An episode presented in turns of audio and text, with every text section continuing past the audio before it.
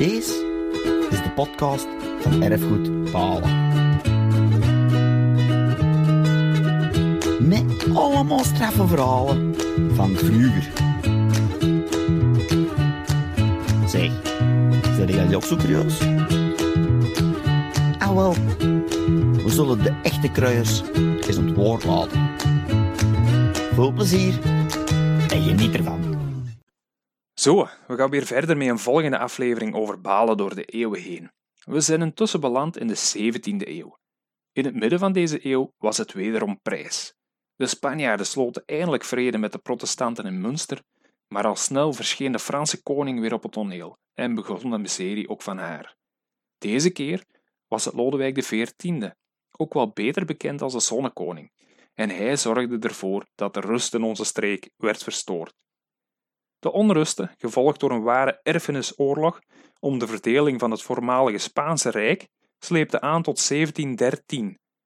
In dat jaar kwam er de Vrede van Utrecht en kwam onze regio voor een tweede maal onder Oostenrijks bewind. Met onder andere bekende vorsten zoals Karel VI, Maria Theresia en ook Jozef II. Ondanks alle ellende mochten de Balenaren in die periode wel een heel bijzonder reliquie ontvangen in het jaar 1654. Een felgegeerd stuk dat via vele omwegen uiteindelijk in Balen terechtkwam. De band met Balen was dan ook enorm sterk en vandaag de dag wordt het reliquie nog altijd in de kerk van Balen Centrum bewaard. Ook benieuwd waarover dit gaat? Wel, we gaan er zelfs mee verder. De 17e eeuw was trouwens ook heel bepalend voor het uitzicht van de huidige Balense dorpskern. In het jaar 1684 was er een zeer grote brand, die vanuit een bakkerij, vlak naast de kerk, oversloeg naar de aanpalende huizen en ook de kerk in lichterlaaien zette. Balen had tot dan toe een kerk met een ranke en hoge torenspits. De brand had zware gevolgen en een groot deel van het centrum werd erleid tot een hoopje as. De meeste gebouwen in het centrum dateren dan ook van na deze grote brand. En de kerktoren? Tja, die werd nooit meer de oude. Waarom? Wel, daar weet meester Kems wel het een en ander over te vertellen. Van de 17e eeuw gaan we naar de 18e en ook al eens piepen in het begin van de 19e eeuw. Na het Tweede Oostenrijkse tijdsvak, lopende van 1713 tot 1794 en de Brabantse omwenteling in het jaar 1790, was het de beurt aan de Franse revolutionairen. We rollen nu al het Franse tijdvak binnen maar weet alvast dat we ook in de volgende aflevering nog een stukje over deze periode zullen verder gaan. De Fransen doopten onze streek om tot het departement der beide neten en voegden Balen dan weer toe aan de municipaliteit Mol. Wat Napoleon en consorten verder uitstaken in onze gewesten, horen jullie meteen. Voilà, we geven het woord heel graag aan Ivo Tips, die ook deze aflevering weer insprak. Heel veel luisterplezier. En dan nu een stukje over Frankrijk tegen Spanje. Op 30 januari van het jaar 1648 werd de vrede tussen Spanje en de protestanten te Münster gesloten. Maar nu was het Lodewijk XIV, koning van Frankrijk, die de wapens opnam tegen Spanje en België wederom binnenviel. In 1651 en 52 verbleef hier het keizerlijk leger van de hertog van Württemberg, met hulptroepen van de koning van Spanje die hij naar hier gezonden had. Zij legerden hier zich voor de volle twee jaar. Alle levensmiddelen, zowel voor mens als dier, werden verbruikt zodat er geen bestaansmiddelen meer waren voor de inwoners die overbleven. En de gemeente was genoodzaakt om een lening van zeker 11.000 gulden aan te gaan om in de allernoodzakelijkste eten te voorzien. En de oorlog die duurde maar voort. De onkosten ervan werden ondraaglijk voor de koning van Spanje, Philips IV. Daarom besloot hij al de heigronden van de voogdij Mol Balen Dessel te verkopen. Door akte van 20 november 1657 werden de drie dorpen eigenaars van al de heigronden binnen hun grenzen gelegen voor de som van 24.000 pond. Zij werden later een rijkdom voor de gemeente, die ze in hun voordeel voortverkochten of behielden.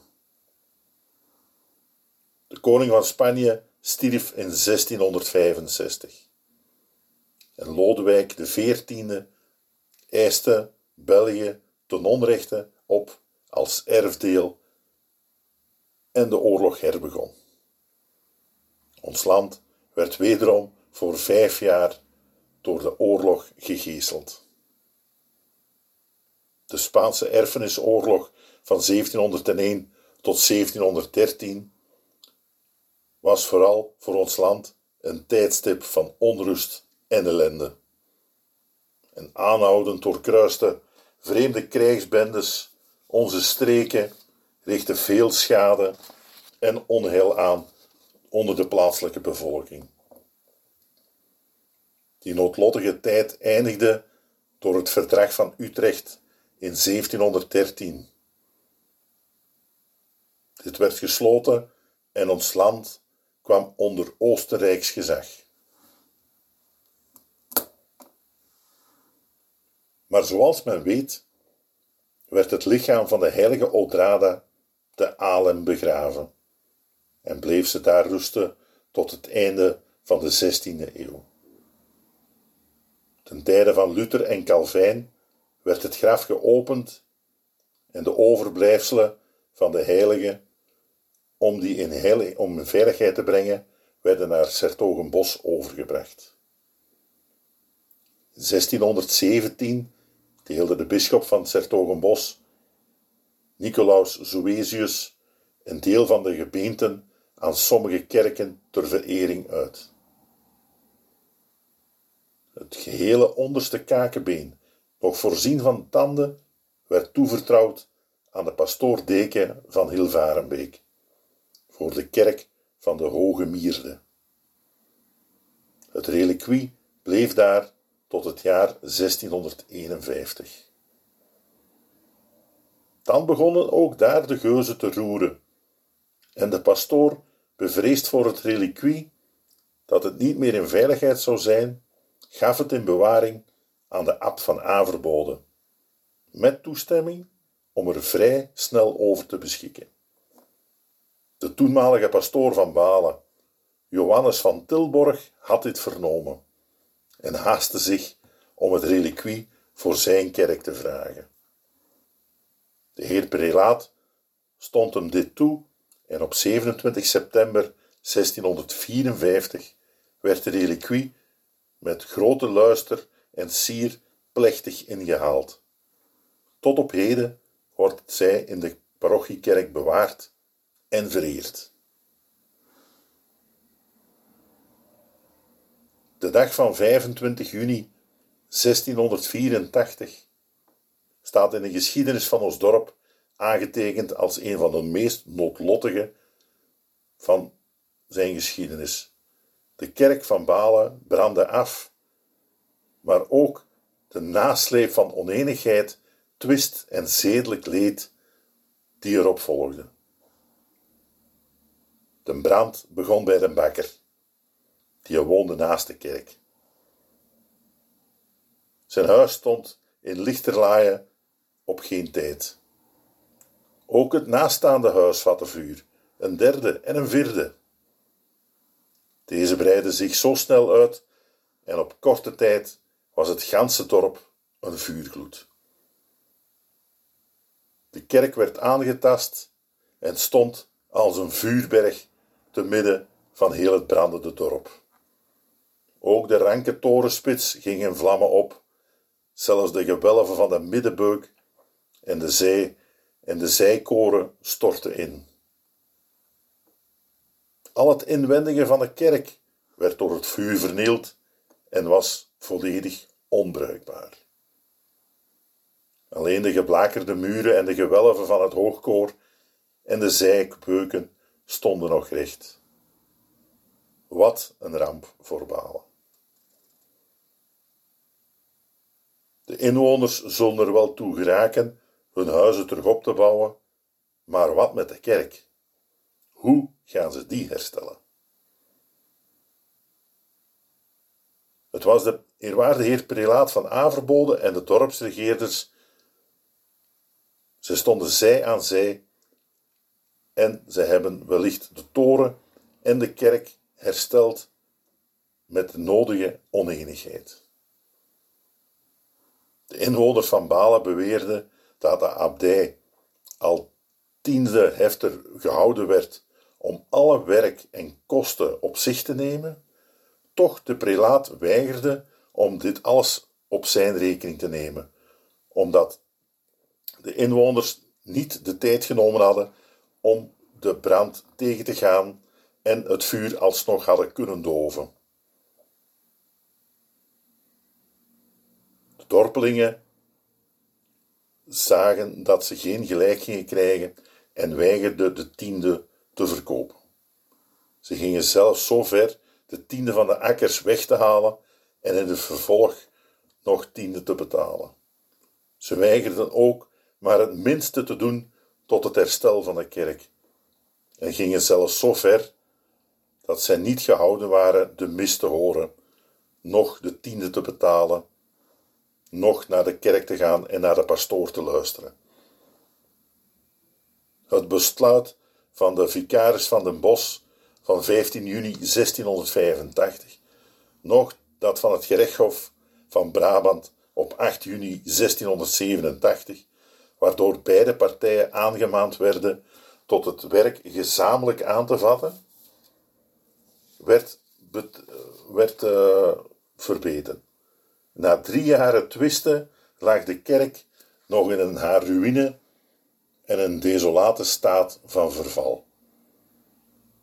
Vervuld met verbrand hout en gebroken stenen te midden van twintig nieuw gebouwde huizen.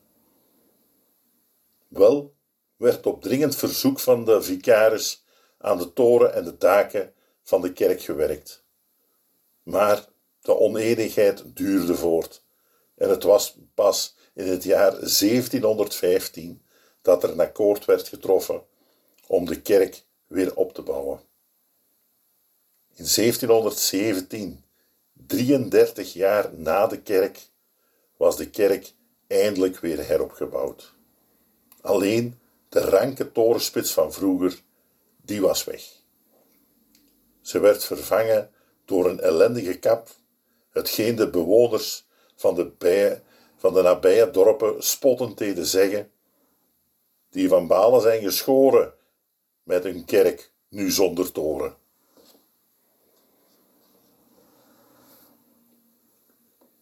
Balen behoorde tot de tekenij van Geel, die tot in het jaar 1731 afhing van het bisdom van Den Bosch. Dat jaar werd de tekenij gevoegd bij het aartsbisdom Mechelen, zodat Balen voortaan van dit bisdom afhing. Kerk was toen geheel hersteld en in de toren hingen drie schone nieuwe klokken. Alleen in het steengebeiteld doksaal, dat voorheen een van de schoonste sieraden was van de kerk, en aan de ingang van het koor, stond daar buiten gebruik en erg beschadigd. Het werd na veel wisselvalligheden in 1744 afgebroken. Balen had toen een pastoor en onderpastoor van de abdij van Averbode, benevens vijf seculiere priesters die gelast waren de kapellen te bedienen en de gestichte missen te voldoen en zondags een dienst te doen in de grote kerk. Tijdens de oneenigheid na het afbranden van de kerk werd de mis gedaan in het enige huis van het dorp dat gespaard bleef. Het werd nadien de tempel geheten. Daar werden ook meerdere kerkelijke diensten gedaan in de kapellen, waarnaast, zoals in Schoor, ook veel mensen werden begraven zelfs.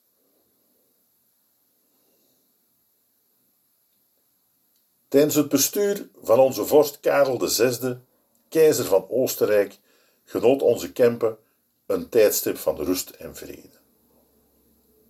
Alleen werden onze dorpen te veel geplaagd door de Hollandse geuzen.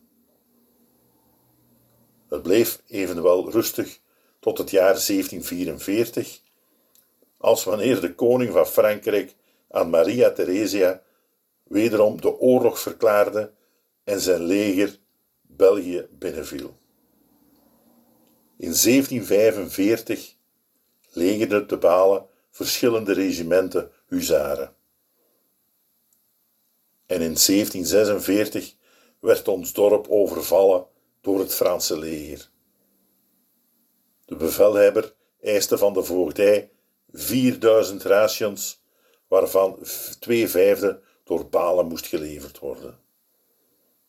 Nog datzelfde jaar werd Balen bezocht door het klein leger van Maria Theresia. En in het jaar 47 waren het de Boheemse kanoniers die ons dorp kwamen plagen. Zij legerden zich op de Molse heide nabij het Goor. Toch, manschappen en paarden werden vooral in Losseraar ingekwartierd en de inwoners werden gedwongen haver, hooi, stro en hout te leveren en mondvoorraad voor de manschappen. De paarden, zelfs de ossen, werden opgeëist om karweien en karrevrachten te verrichten, waarbij het soms lange tijd wegbleven. Sommige paarden kwamen zelfs niet meer terug. In het jaar 48 werd er vrede gesloten en kwam Maria Theresia in het rustigste bezit van haar staten. Alhoewel die oorlog elders werd uitgevochten, toch vielen de Hannoverse ruiters van Frederik, koning van Pruisen, met enige wrok de voogdij binnen. Ze eisten van de drie dorpen een som van 10.000 rijksdaalders en namen tot borg van betaling de burgemeester van Mol als gijzelaar mee.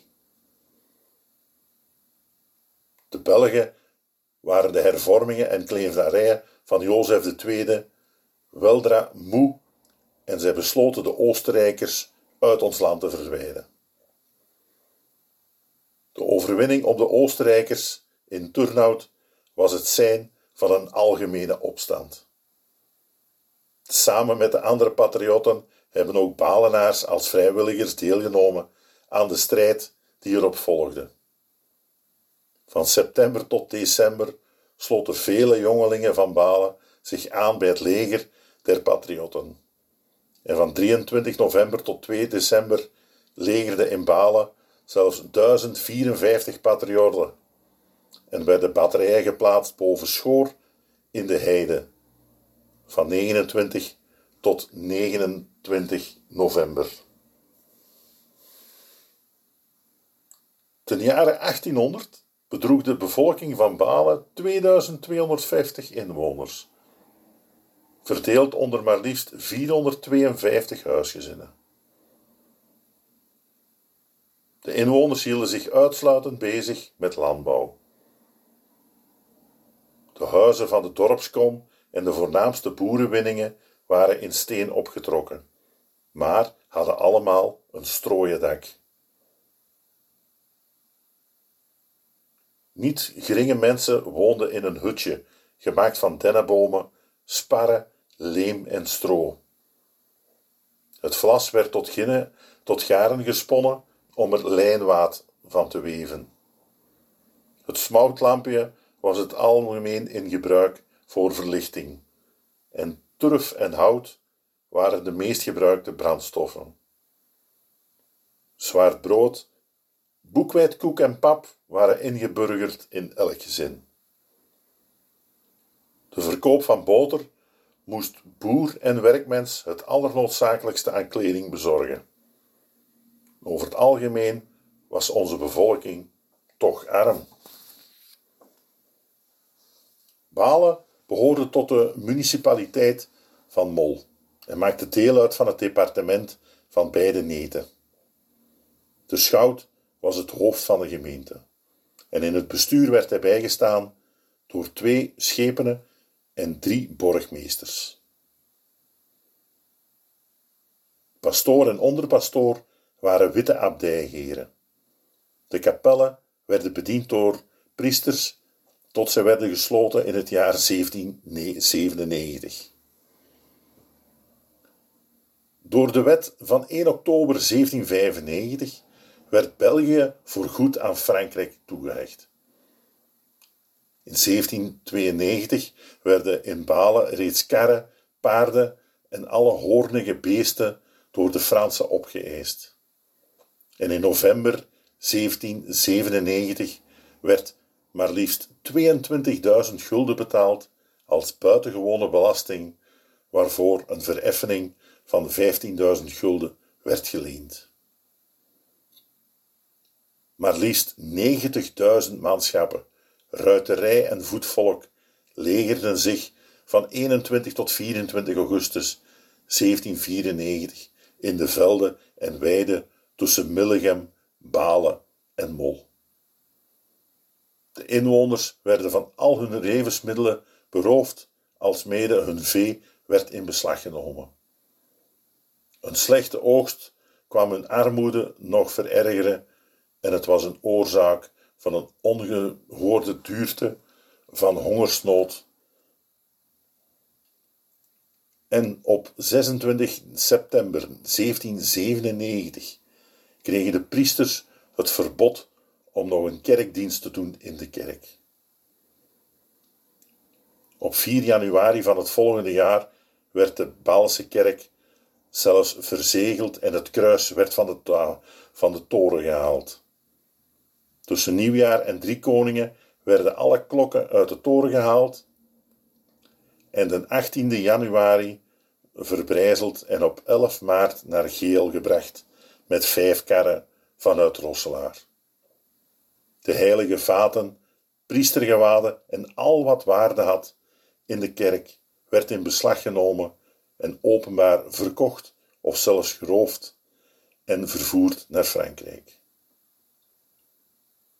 Pastoor en onderpastoor, die de eed van trouw aan de Franse wetten, wetten hadden geweigerd, werden driftig opgezocht en nagejaagd.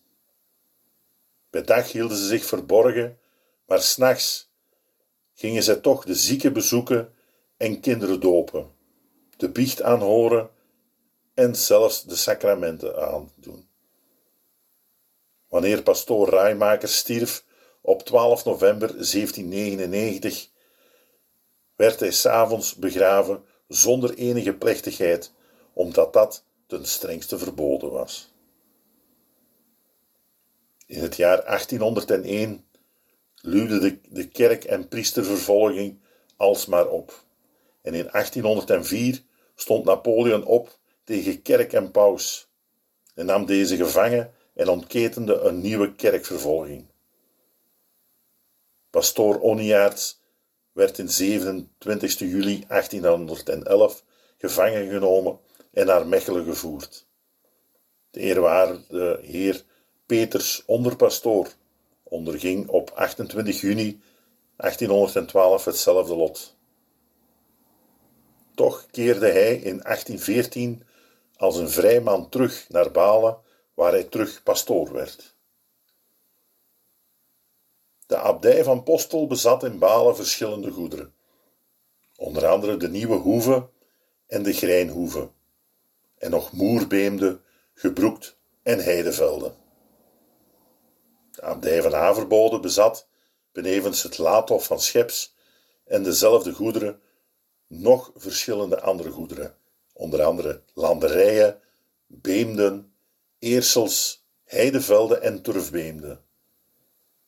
De goederen van de abdij van Postel werden in 1795, die van Averbode in 1797, openbaar en ten voordele van de Franse Republiek aan de meestbiedende verkocht. Die goederen werden later als zwartgoed bestempeld.